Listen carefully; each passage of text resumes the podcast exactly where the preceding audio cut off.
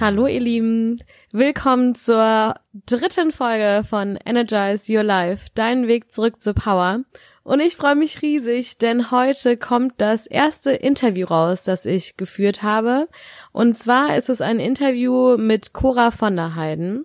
Und Cora ähm, ist in einer Sekte aufgewachsen und hat noch ziemlich viele andere Herausforderungen in ihrem Leben gehabt und hatte immer so ein bisschen die Krise ähm, des sich alleine fühlens. Und wie genau sie es rausgeschafft hat aus dieser Krise, erfahrt ihr gleich nach diesem wunderbaren Jingle.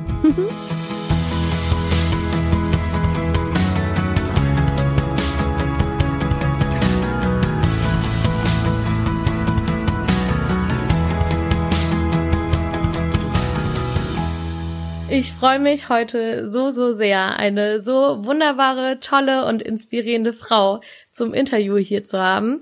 Und zwar ist es Cora von der Heiden. Und ähm, ja, ich freue mich schon riesig und danke, Cora, dass du heute dabei bist. Ja, danke, dass ich da sein darf. Hallo. Gerne. Und ich würde sagen, wir fangen gleich schon mal an. Und äh, die meisten kennen dich ja wahrscheinlich nicht von meinen Zuhörern. Von daher würde ich mich riesig freuen, wenn du einmal sagst, wer du bist, wo du gerade stehst in deinem Leben. Also, ich bin Cora von der Heiden, ich bin 40 Jahre alt, komme aus Kempten im Allgäu, habe dort eine Heilpraktikerpraxis, bin Mutter von einer Tochter, ähm, habe auch einen Mann dazu. genau. Äh, ich bin seit letztes Jahr zu 100 Prozent selbstständig mit meiner Heilpraktikertätigkeit. Ich arbeite bevorzugt mit klassischer Homöopathie, spiritueller Lebensberatung, innerer Kindarbeit. Schön. Ja, es hört sich wunderbar an. Ähm, und ich würde mal sagen, wir machen so einen kleinen Zeitsprung. Und ähm, ja, vielleicht nimm uns mal mit zu dem Zeitpunkt, als du ungefähr 13 Jahre alt warst. Wo warst du? Ähm, wie sah dein Leben aus? Wie sah dein Alltag aus? Okay, also 13 Jahre ist gerade eine Hausnummer. ähm, als ich 13 war, war tatsächlich mein Leben komplett im Umbruch. Da hat sich alles für mich verändert. Ich bin in einer Sekte aufgewachsen und war ziemlich separiert von der Welt. Und mit 13 war meine ganze bisherige Welt, die ich bisher kannte, eigentlich so wie ich sie bis dahin erlebt habe, nicht mehr existent. Also mein Vater ist gegangen, der wurde aus dieser Sekte auch ausgeschlossen, das war schon eine Zeit lang vorher. Ähm, meine Geschwister waren nicht mehr da, meine, meine Mutter war quasi emotional überhaupt nicht greifbar. Ähm, es waren ziemlich viele private Dinge einfach, ähm, die dazu geführt haben, dass ich mit 13 immer mehr den, das Gefühl in mir gehabt habe, dass das Leben so, wie es bis jetzt läuft, irgendwie nicht mein Leben ist und dass ich da irgendwie ausbrechen muss. Ich muss da raus. Das ist natürlich auch der Beginn der Pubertät. Da ist man dann voller Energie und Tatendrang und will irgendwie sein eigenes Leben natürlich anfangen zu leben. Ist aber natürlich mit diesem Sekten-Background nicht möglich gewesen, weil es da sehr strenge Regeln gegeben hat und da zu Hause auch privat unser Familiengefüge komplett auseinandergebrochen ist, gab es da einfach auch keinen Halt mehr. Und ja, das waren so die ersten Anfänge mit 13, 14 dann, dass ich dann da quasi im wahrsten Sinne des Wortes ausgeschlossen worden bin und mein eigenes Leben begonnen habe zu leben. ja, war eine wilde Zeit. Das glaube ich. Was war das für eine Sekte, in der du aufgewachsen bist? Also diese Sekte heißt ähm, Zeugen Jehovas und die Zeugen Jehovas glauben, dass ihr Gott, also Jehova, bald eingreift und Hamagedon auf der Welt herbeiführt. Das bedeutet, dass sämtliche Menschen, die nicht an Gott glauben, beziehungsweise nicht ganz speziell an Jehova glauben, dass die alle von Jehova getötet werden und nur diejenigen, die an Jehova glauben, werden überleben und ähm, in das Paradies auf Erden eingehen. Deswegen muss die Welt zerstört werden von Gott, damit Platz ist für das Paradies auf Erden und dort nur gottesfürchtige ähm, Menschen leben können, die auch wirklich an den wahren Gott, an Jehova glauben.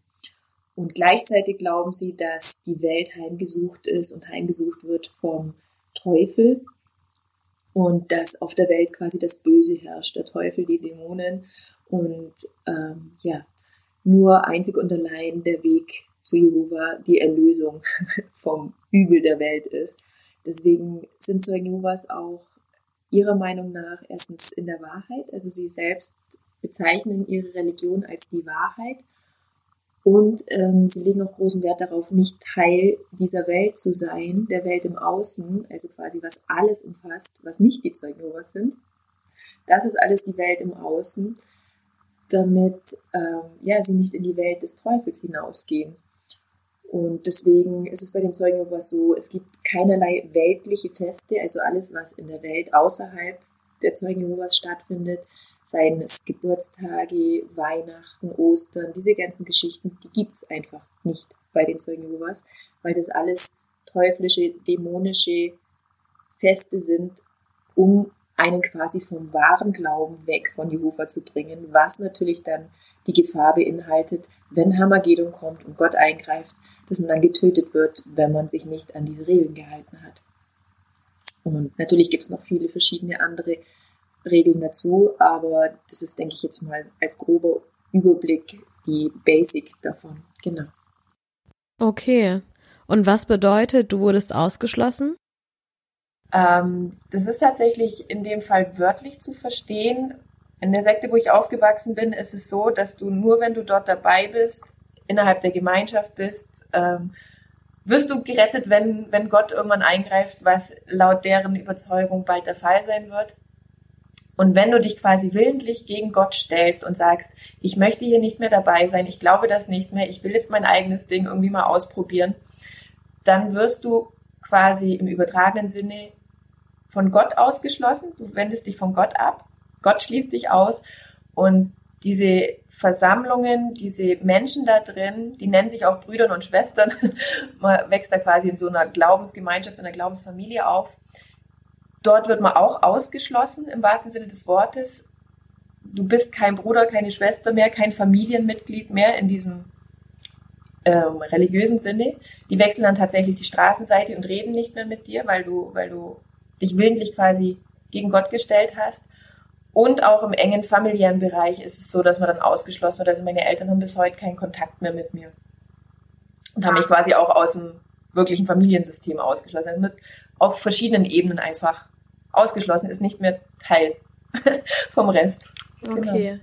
Das heißt, du bist eben in der Sekte aufgewachsen und hast dann irgendwann den Gedanken gefasst, das ist ja alles nicht mehr richtig für mich. Und oder wie kam das dazu, dass du gedacht hast, das passt nicht? Das ist eher so eine innere Stimme gewesen. Ich glaube, das ist gar kein, also das ist kein richtiger aktiver Prozess gewesen, dass ich mich hingehockt habe, so, Cora, das Leben macht so keinen Spaß, jetzt machst du was anderes. Das war eher wie so ein, so ein Zwang, ich musste was verändern, aus so einer inneren Stimme, aus so einem inneren Drang heraus. Und heute, eben mit 40 Jahren, wenn ich da drauf zurückblicke, ist mir auch ziemlich bewusst, was das ist, weil ich mein eigenes Leben, das, was mich ausmacht, so wie ich auf die Welt gekommen bin, mit all meinen Gaben, mit meinen Fähigkeiten, mit meinem Auftrag vielleicht auch, warum ich hier auf die Welt gekommen bin, weil ich das nicht ausleben durfte, weil es innerhalb dieser Sektengemeinschaft absolut nicht dem Bild entsprochen hat. Also ich durfte so, wie ich bin, einfach nicht sein. Mein Selbst durfte ich so nicht leben. Und da habe ich aber gemerkt, wenn ich das nicht darf, dann stirbt irgendwas innerlich. Also das habe ich schon gemerkt. Wenn ich da bleibe, ich habe das Gefühl, ich habe immer das Gefühl gehabt, irgendwas in mir stirbt gerade. Und ich glaube, das war so ein, so ein Überlebenswillen, den, den jeder Mensch, glaube ich, von Haus aus in sich hat. Dieser Drang zu leben einfach. Zu wachsen, sich weiterzuentwickeln. Das war, glaube ich, dieser innere Drang, diese innere Stimme, dieser Zug, der mich dazu gebracht hat, okay, du weißt zwar nicht, wie, was, wo, aber du musst jetzt irgendwie raus, weil du stirbst gerade innerlich. Irgendein Teil von dir stirbt und du willst leben. Also ich war schon immer sehr lebensbejahend und lebensfroh. genau. Ja, krass. Und wie kam es dann zu diesem Ausschluss? Also es war tatsächlich so die Zeit mit 13, 14 eben, wo ich mich sehr machtlos gefühlt habe, weil ich gemerkt habe, okay, es geht so nicht weiter, aber ich konnte natürlich nicht mit 13 ausziehen oder mein eigenes Leben leben, war noch völlig von der Versorgung eigentlich abhängig. Und da bin ich dann so langsam, wenn es halt ist, wenn man, wenn man sich selbst nicht mehr als machtvoll erfährt, dann, dann nimmt man diese Hilflosigkeit wahr. Und das macht natürlich sehr traurig und, und dieses, ich, ich möchte was, aber ich kann nicht so, wie ich will. Und da habe ich dann versucht, diesen Schmerz, der daraus entstanden ist, aus dieser Hilflosigkeit, aus diesem Opferdasein kann man es vielleicht auch nennen, das habe ich versucht dann einfach zu betäuben. Ich habe dann angefangen zu rauchen, ich habe dann damals auch ähm, ähm, Cannabis kon konsumiert, einfach um diesen, diesen Schmerz, der da innerlich ist, diese innerliche Zerrissenheit nicht leben zu dürfen letztendlich, das zu betäuben. Und ja, die Konsequenz daraus war dann natürlich, dass ich dann vor ein Komitee gestellt wurde. Also es ist wirklich so, da sitzen dann ähm, die Herren in Grau in ihren Anzügen und du kommst dann vor ein Rechtskomitee, das heißt dann da auch so wirklich. Und dann bin ich vor die Wahl gestellt worden. Also Cora, entweder du hörst es jetzt auf und bekennst dich zu Gott und äh, genau, oder wir schließen dich aus. Also letztendlich wurde ich sanft vom Leben in die Richtung hingeschubst. So, Cora, du musst dich jetzt entscheiden, was willst du? Und ich hatte damals zwei Möglichkeiten, entweder ich sterbe oder ich sterbe. Also die Wahl, wenn ich da dabei bleib und mich selbst nicht lebe, dann stirbt ein Teil von mir, dann darf ich vielleicht körperlich leben, ja, aber ein Teil in mir drin, mein eigenes Ich, mein Sein stirbt. Oder ich habe die Wahl, vor die haben mich dann diese Ältesten innerhalb der Sektengemeinschaft gestellt. Wenn du jetzt gehst und das Leben führst, das du führen willst, das ist nicht Gottes gefällig, dann wird Gott bald eingreifen und wird dich töten. Ist dir das bewusst? Du wirst sterben, wenn du jetzt gehst und dein eigenes Leben lebst. Also ich habe damals die Wahl gehabt, dann, das war dann mit 14 eben, okay, entweder ich sterbe oder ich sterbe. und ich habe dann, ja, es war einfach so ein, so ein spontaner, intuitiver Überlebensimpuls, glaube ich, der dann in mir geschrien hat, Cora, es wurscht jetzt, leb endlich. Geh raus jetzt irgendwie, du musst jetzt leben. Du hast noch nie gelebt, fang jetzt an zu leben. Auch wenn es bedeutet, dass du vielleicht stirbst. genau. Boah, Wahnsinn, was du für einen Mut da hattest. Also mit 14 Jahren äh, so eine Entscheidung irgendwie zu treffen und auch sich da aus diesem System zu lösen und auch mit der Angst hin, dass wenn du aus dieser Sekte rausgehst, dass du dann vielleicht auch wirklich sterben könntest. Genau. Ja, diese Angst, die hat mich noch jahrzehntelang, kann ich schon was sagen, begleitet. Die hat mich begleitet, bis ich, ich muss jetzt gerade überlegen, ja, bis ich 36 eigentlich war. 35, 36 das hat sich immer mehr gesteigert, weil das Ding ist natürlich heute mittlerweile mit meinem Bewusstsein, das ich heute habe, sind mir die Zusammenhänge bewusst und ähm, da verstehe ich die, die Dinge einfach, wie sie alle gewesen sind und wie eins das andere gegeben hat. Und damals habe ich dieses Bewusstsein noch nicht gehabt und ich habe einfach nur, ich will leben, ich will raus, ich will jetzt halt leben. Aber unterbewusst habe ich natürlich noch diese kindlichen Überzeugungen gehabt, mit denen ich aufgewachsen bin. Die habe ich nicht einfach von heute auf morgen losgeschüttelt. Ach, ich glaube da nicht mehr dran. In mir drin habe ich noch diese riesen Angst gehabt. Oh mein Gott, es ist gefährlich da draußen. Jetzt bin ich ganz allein in der Welt und da werde ich jetzt bald sterben. Oh weh, oh weh. Und ich habe dann immer mehr Panikattacken gekriegt. Irgendwann hat sich das zu einer generalisierten Angststörung ähm, weiterentwickelt, bis hin einfach nur noch Todesangst zu haben. Ich habe irgendwann einfach nur noch Todesangst gehabt. Ja, also ich habe mich zwar aus diesem System befreit, aber ich habe dennoch noch nicht angefangen, mir selbst zu erlauben, mein eigenes zu leben. Ich bin quasi ja. vom einen Gefängnis in das nächste reingerutscht. Sozusagen nicht mehr von außen das Gefängnis, aber immer noch im Kopf diese ganzen Regeln und Ängste. Das ist ein schönes Bild, ja, genau so. Ich habe mich zwar aus diesem familiären und religiösen System befreit, aber in mir selbst war dieses System halt noch aktiv. Genau. Und interessanterweise, es kommt mir jetzt gerade im Gespräch, das ist immer wieder schön, man entdeckt ja immer wieder neue Seiten, weil die Erfahrung des Ausschlusses habe ich tatsächlich doch auch schon früher gemacht als Kind, weil ich durfte ja auch nie Kontakt nach außen haben in die Welt. Ich durfte ja keine Freunde in der Schule haben oder da irgendwie über die Maßen mit denen irgendwie Kontakt haben einfach. Und von dem her habe ich mich da auch immer sehr ausgeschlossen gefühlt. Also dieses Gefühl der Trennung und dieses Ausschlusses, ja, mit dem bin ich letztendlich aufgewachsen. Vielleicht hat mir das ein Stück weit auch den Mut gegeben, diesen Ausschluss zu wagen, weil ich ja schon gewusst habe, hey Cora, wenn du dabei bist, bist du genauso ausgeschlossen. Also ich habe nicht nur die Wahl gehabt zwischen Leben und Tod, bleibe ich dabei, dann lebe ich zwar körperlich, aber stirb innerlich, lasse ich mich ausschließen, lebe ich vielleicht so, aber sterbe vielleicht, weil Gott eingreift, keine Ahnung. Und diesen Ausschluss genauso, bleibe ich dabei, bin ich aber gleichzeitig von der Welt, vom Leben da draußen einfach ausgeschlossen Und gehe ich, bin ich halt aus dieser Welt, aus dieser Gemeinschaft, aus dieser Familie ausgeschlossen. Ja, eine krasse Entscheidung, die du da treffen musstest. Und du warst ja auch in der Zeit des Ausschlusses auch wahrscheinlich ziemlich auf dich alleine gestellt, oder? Ja, das war dann nochmal eine ganz ähm, krasse Zeit. Weil, wie gesagt, also mein Bruder war zu der Zeit, das sind andere Themen gewesen, der war dann auch nicht da einfach zu Hause. Er hat seinen eigenen Umgang mit den ganzen Themen gehabt, meine Schwester genauso. Die war damals auch schon ähm, einfach öfter in stationärer Behandlung. Und mein Vater war damals auch nicht da, weil meine Eltern geschieden waren dann zu dem Zeitpunkt schon und mein Papa einfach gar nicht mehr da war zu Hause. Und ich habe dann noch mit meiner Mama zu Hause dann weiter gewohnt. Das war so auf einem, ich sage jetzt mal, sehr neutralen Boden. es ging halt drum, dass, dass ich halt körperlich und, und äh, mit Nahrung und Kleidung und so weiter versorgt bin in dem Alter, aber mehr war da halt einfach nicht. Da war kein Austausch mehr möglich, kein, keine wirkliche Kon Kontakt, keine Kommunikation, kein emotionaler Kontakt.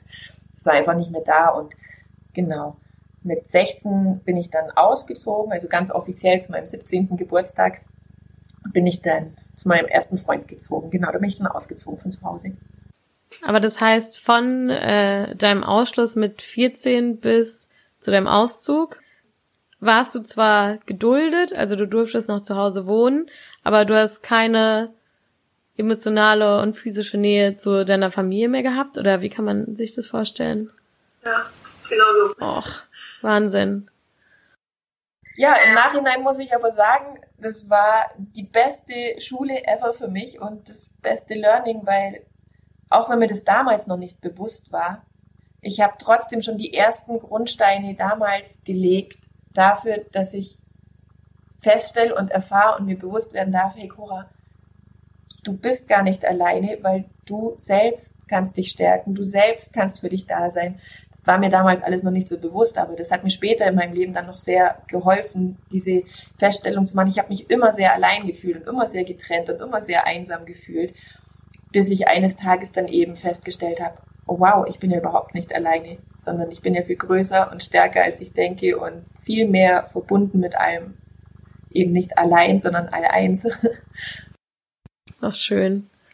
Ich finde es einfach immer noch so cool, dass du den Mut hattest, aus dieser Sekte rauszugehen, damit du dein Leben führen kannst, was irgendwie für dich lebenswert ist und wo du da dich voll im ganzen Maßen ausleben kannst.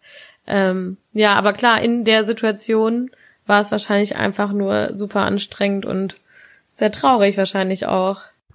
Wie hast du es aber geschafft, da durch diese Phase durchzugehen? Also, wo du ausgeschlossen wurdest von deiner Familie, von deinen Freunden.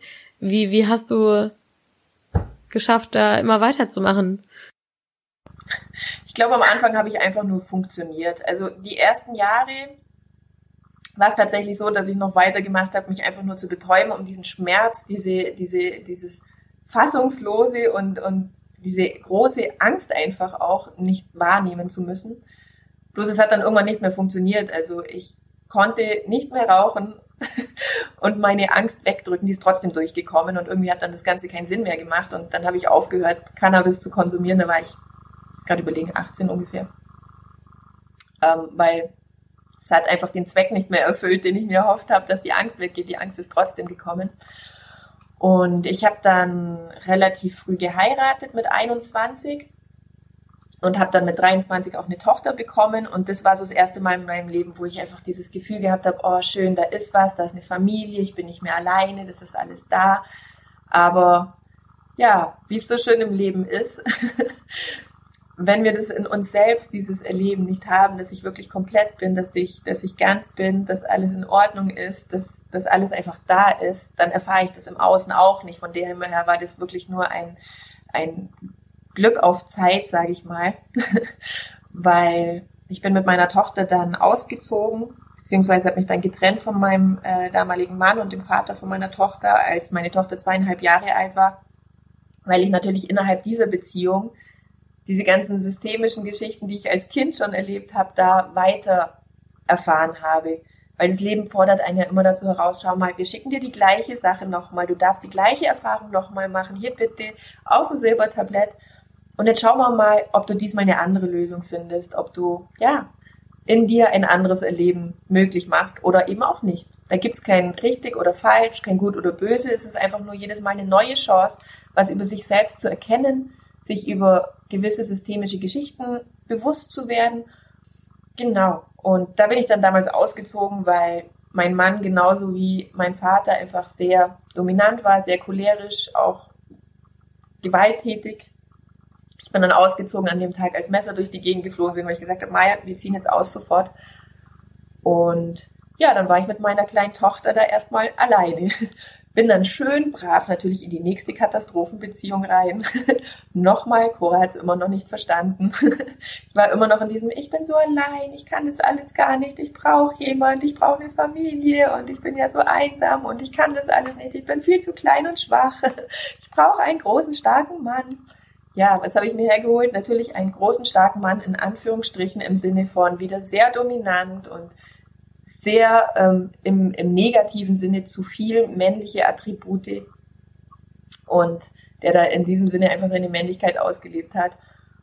Bis ich dann Gott sei Dank drei Jahre später nach vielen ähm, ähm, On-Off, On-Off Geschichten endlich an dem Punkt war, dass ich festgestellt habe, ich brauche das Ganze nicht mehr. Ich brauche das Ganze nicht mehr. Das ist, lieber bleibe ich bis an mein Lebensende Single und bin alleine. Das nehme ich in Kauf. Ich sage jetzt Ja zum Alleinsein im wahrsten Sinne des Wortes auf Beziehungs- und Paarebene, weil alles andere brauche ich einfach nicht mehr. Damit bin ich jetzt so irgendwie durch.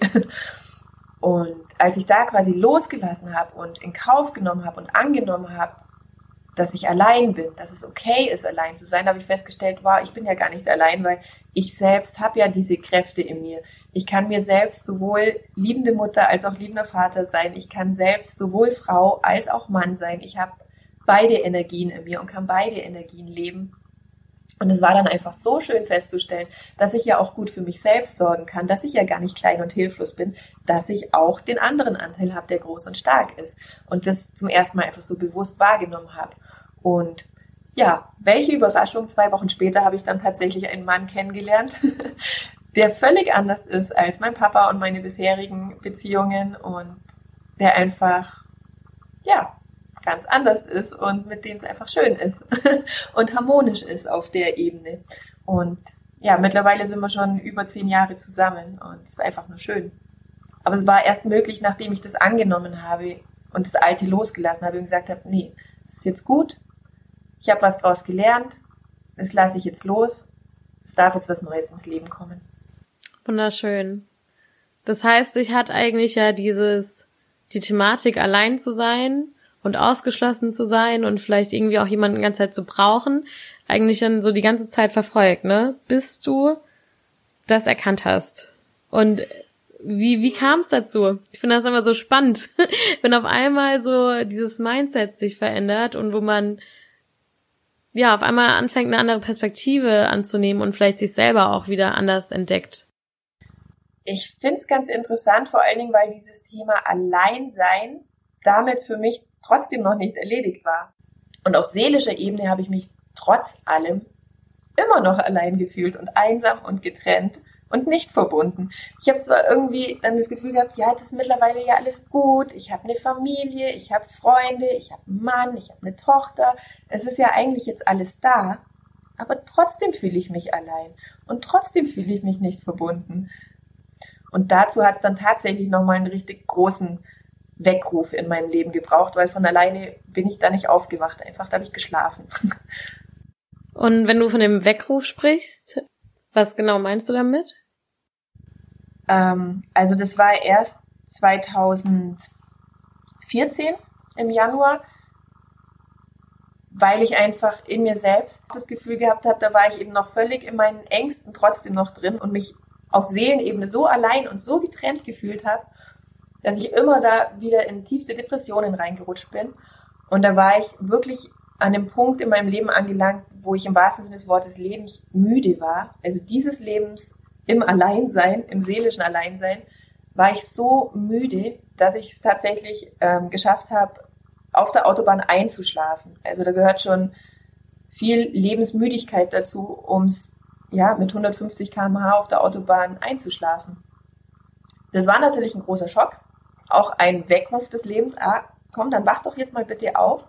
Für einen kurzen Moment hat es mich auch wachgerüttelt und so, wow, ist ja alles gut. Und ich habe mich so verbunden gefühlt und irgendwie ist da was, was mich beschützt hat. Und ich habe da auch bei dem Unfall ganz bewusst, als ich gemerkt habe, ich kann es jetzt nicht mehr kontrollieren, ich kann es nicht mehr steuern, die Sache ist gelaufen, also für mich war klar, Cora, du stirbst jetzt, das war's. Da habe ich ganz bewusst das Lenkrad losgelassen und habe das wirklich so ins Universum übergeben und gesagt, was auch immer es sein mag, entscheid du. Entscheid du. Und offensichtlich hat das Leben sich für mich entschieden. Und das war so ein bisschen, wo ich das erste Mal wieder gemerkt habe, wow, irgendwas ist da. Also ich bin gar nicht alleine. Irgendwas hat mich da geführt, irgendwas hat mich beschützt.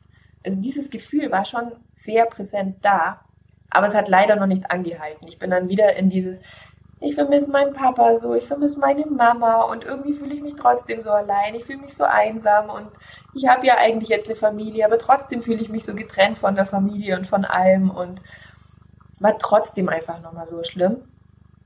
Und ziemlich genau ein Jahr später ähm, hat sich meine Schwester dann mit ihrem Sohn gemeinsam das Leben genommen. Und das war dann wirklich ein Weckruf, dem konnte ich einfach nicht mehr auskommen. Der Wecker hat so laut geklingelt. Da bin ich nochmal so extremst in meine Ängste reingerutscht. Ich habe nur noch Todesangst gehabt. Ich habe nur noch Angst vor allem gehabt. Und in mir war nur noch der eine Gedanke, ich muss mich jetzt auch umbringen, ich kann so nicht mehr weiterleben.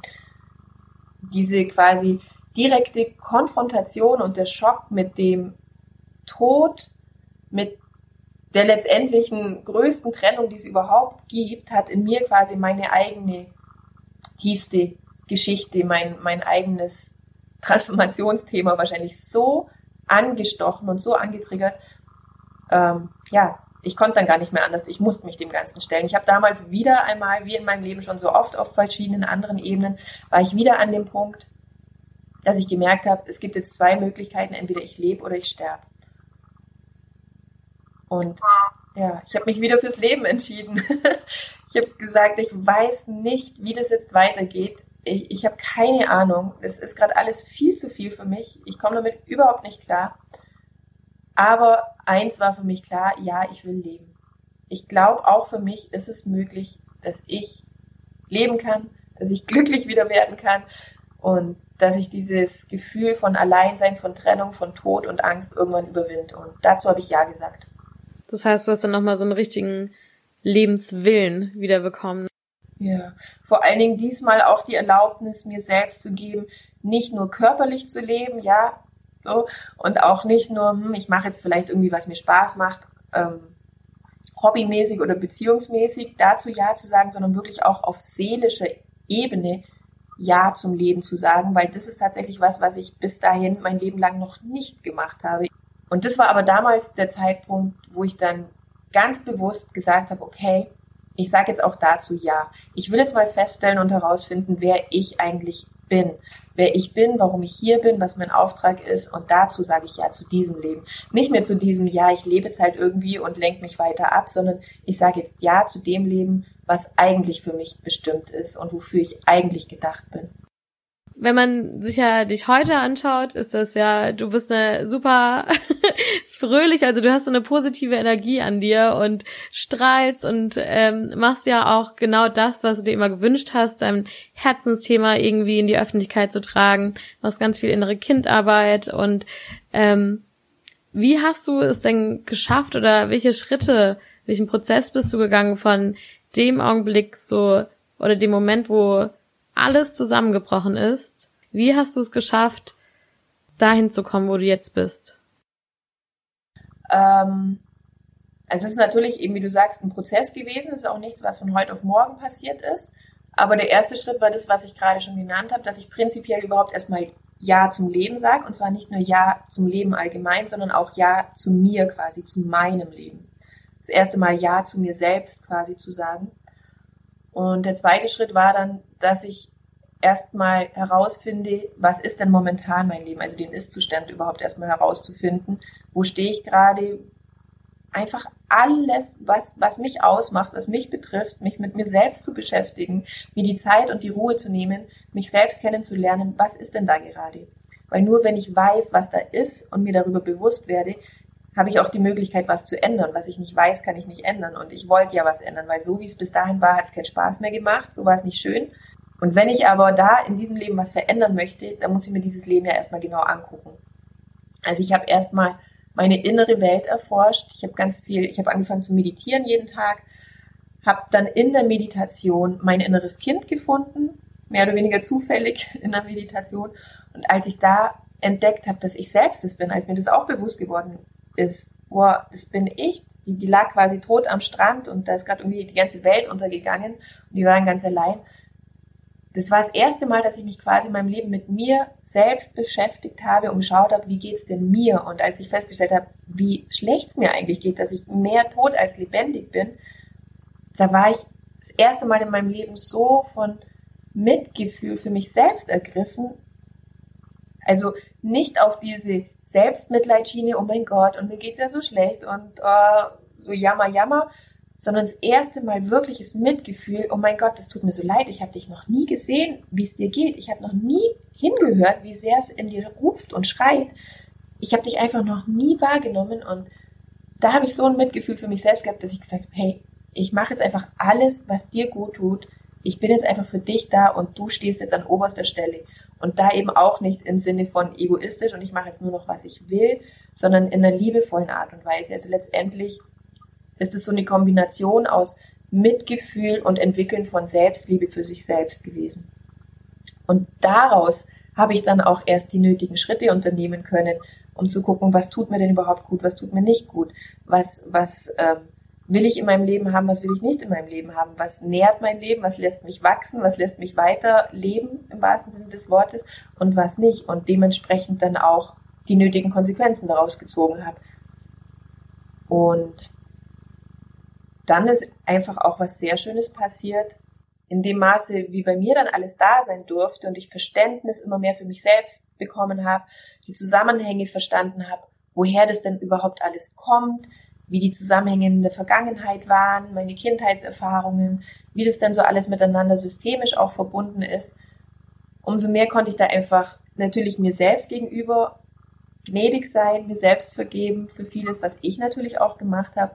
Aber im gleichen Sinne konnte ich dann auch dieses Verständnis, dieses Mitgefühl, die Vergebung und auch die Liebe im Außen dann meinen Eltern zum Beispiel entgegenbringen. Wir haben nach, bis, nach wie vor bis heute keinen Kontakt. Aber da ich jetzt mir erlaubt habe, auf Seelenebene quasi im wahrsten Sinne des Wortes zu leben, konnte ich auf, auf dieser Ebene, auf Herzensebene, auf energetischer Ebene eine Verbindung mit meinen Eltern herstellen und da einfach einen liebevollen Austausch, einen liebevollen Kontakt und eine Kommunikation herstellen. Und ähm, ja, letztendlich bin ich da mit diesen ganzen Schritten, habe ich dann irgendwann in mir festgestellt, dass ich gar nicht mehr allein bin, sondern dass ich im wahrsten Sinne des Wortes jetzt wirklich mit dem All-Eins verbunden bin. Dass es diese Trennung gar nicht gibt, dass es einfach eine Illusion ist und dass wir alle, denke ich, dorthin kommen können. Das ist nicht kein Ausnahmefall, sondern wenn wir den Mut haben, selbst hinzuschauen, was ist bei mir los, wie hängt das alles miteinander zusammen, wo kommt es her, welche Emotionen sind da vielleicht im Raum, die, die nicht da sein dürfen.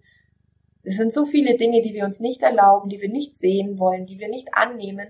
Und wenn wir da quasi in die Selbstannahme, in die Selbstakzeptanz und in die Selbstliebe kommen, dann ist es so, letztendlich geht es einfach darum, dass du dir selbst das Verständnis, das Mitgefühl, die Liebe und die Dankbarkeit entgegenbringst die du brauchst, um wieder ganz und heil zu sein und komplett in dir zu sein, dich eben nicht mehr getrennt, sondern in dir selbst verbunden zu fühlen und dieses Verständnis und Mitgefühl und die Dankbarkeit und die Vergebung und die Liebe letztendlich auch nach außen zu geben, dann machst du die wunderschöne Erfahrung, dass du dich auch im Außen mit allem verbunden fühlst und eins und eben überhaupt nicht mehr getrennt.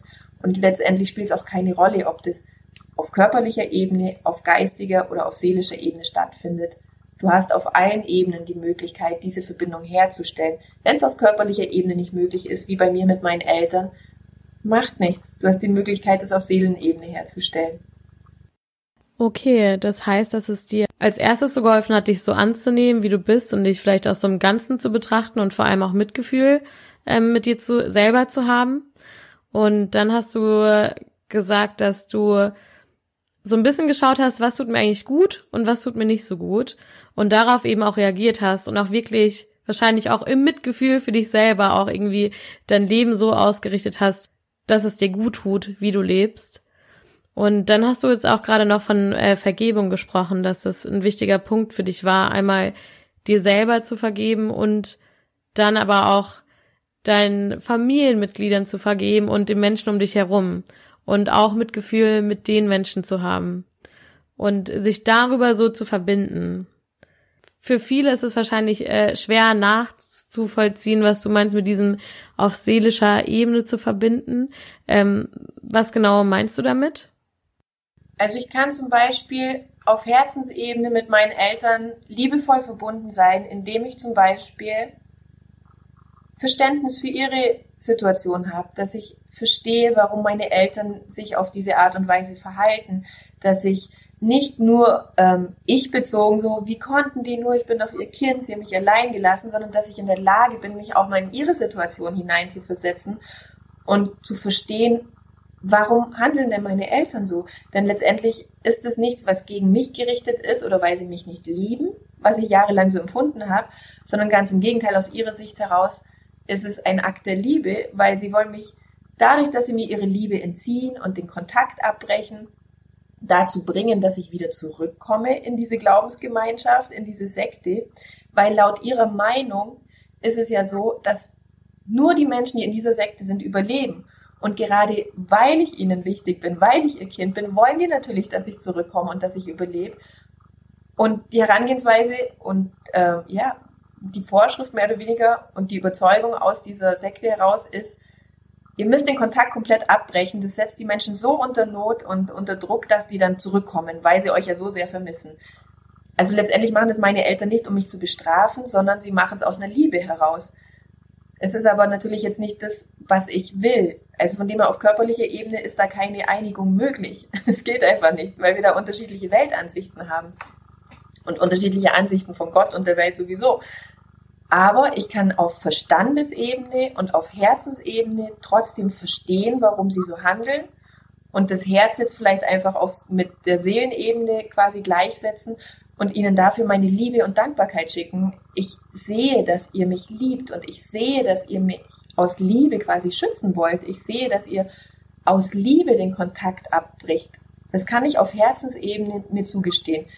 Genau. Ach schön. Vielen, vielen Dank für deinen Beitrag. Ich glaube, äh, das kann ganz vielen Leuten nochmal helfen, eine andere Perspektive zu bekommen. Ich würde vielleicht noch gerne kurz was zum Thema Emotionen sagen, weil das auch noch was ganz Wichtiges war. Gerne. Weil wir oft das Gefühl haben, dass gewisse Emotionen erstens keine Daseinsberechtigung haben, irgendwie übrig sind und viele Emotionen einfach werden nicht gelebt, wollen wir nicht sehen und hören. Aber jede Emotion hat ja ihre eigene Supermagie, ihre, ihre Wundermedizin quasi, die für dich gut ist, die irgendwas bewirkt. Und da geht's auch wieder um die Balance. Das zu viel ist nicht gut und das zu wenig ist aber genauso wenig gut. Also da wirklich die goldene Mitte der Emotionen zu finden. Ich habe zum Beispiel mir nie erlaubt, wütend zu sein, mein ganzes Leben lang nicht. Und als ich da auch mal das erste Mal in meinem Leben an meine Wut hingekommen bin, habe ich gemerkt, dass Wut Energie weder positiv noch negativ ist, sondern es ist einfach nur eine Energie, die mir so viel Kraft und so viel Energie gibt. Also so eine aggressive, wütende Energie, da ist ja viel Power dahinter. Das ist einfach nur eine richtige Power-Energie, die mir dann auch die, die Kraft gegeben hat, die nötigen Schritte zu unternehmen, dass ich sage, nein, stopp, hier ist eine Grenze, das will ich nicht. Und auch mal sag, was ich meine und sag, hey, finde ich jetzt nicht in Ordnung und sag, stopp, äh, ich gehe jetzt da braucht es eine gewisse Power-Energie dazu, diese Kraft zu finden. Wut ist nichts weiter als eine Kraft, die dir hilft, deine eigenen Grenzen zu wahren, dich selbst zu verteidigen oder natürlich auch, wenn es dich selbst übersteigt, auch andere zu, zu verteidigen und andere zu beschützen und deren Grenzen zu wahren. Also Wut ist weder schlecht noch positiv und genauso auch Angst. Als ich mich damals meiner Angst gestellt habe und gesagt habe, okay, Angst, warum bist du denn da? Meine größte Angst war es, allein zu sein und zu sterben gesehen, ah, okay, die Angst ist nichts weiter als ein Spiegel meines nicht gelebten Lebens. es spiegelt mir, was ich alles nicht lebe, was ich aber eigentlich leben sollte, weil dafür bin ich da. Ich bin nicht da, um allein zu sein und um zu sterben. Das war meine Angst. Ich bin hier, um zu leben. Dafür bin ich da. Und diese Emotionen quasi richtig zu deuten und die Energie, die diesen Emotionen ja folgt, die nicht einfach verpuffen zu lassen, weil das Ganze nützt nichts, wenn ich es weiß und wenn ich mir darüber bewusst bin und diese Energie aber nicht nutze, um in die Aktion zu kommen. Also unsere Emotionen sind so wichtig, weil sie uns die nötige Energie geben, die Taten auch folgen zu lassen. Ohne Emotion hätten wir nicht die nötige Energie, um auch aktiv zu werden. Schön. Ach, vielen, vielen Dank, Cora. Ähm, es hat mir wirklich sehr, sehr, sehr viel Spaß gemacht. Und ähm, ja, wenn ihr Lust habt, mehr von Cora zu erfahren, mehr zu erfahren, was sie macht und ähm, ja, sie einfach noch ein bisschen besser kennenlernen und auch ihre Arbeit äh, kennenlernen wollt, dann ähm, ja, würde ich sagen, sagst du immer, wie und wo man dich am besten erreichen kann und sich mit dir connecten kann. Sehr gerne. Ähm, also zum einen natürlich über meine Homepage www.coravonderheiden.de. Ähm, da habe ich auch einen Blog eingerichtet, wo ich auch über all diese Themen schreibe. Und ansonsten bin ich auf Instagram und Facebook, Cora von der Heiden. ähm, zu finden. Und ja, wer mit mir zusammenarbeiten möchte, gerne ist offline und online möglich. Ich biete natürlich hier in meiner Praxis Zusammenarbeit an, aber auch eins zu eins Coaching und Tagesseminare und Workshops und ab Oktober, ab Ende Oktober startet jetzt auch mein Online-Programm. Genau, da freue ich mich auch schon sehr drauf zur Heilung des inneren Kindes. Also, es gibt viele verschiedene Möglichkeiten. Super. Dann vielen, vielen Dank, Cora. So, das war's mit dem Interview von Cora von der Heiden. Und wenn dir das Interview gefallen hat, dann teile es gerne mit Freunden, mit Familie oder wem auch immer. ähm, genau, für mich als Neueinsteiger ist es ja auch immer wichtig, dass ich meinen Bekanntheitsgrad erhöhe. Von daher äh, würde ich mich freuen, wenn ihr das ein bisschen in die Welt hinaustragen würdet. Und ansonsten geht es nächste Woche wieder, nee, in zwei Wochen weiter mit meiner eigenen Podcast-Folge. Macht es gut. Sharing is caring. Eure Nina.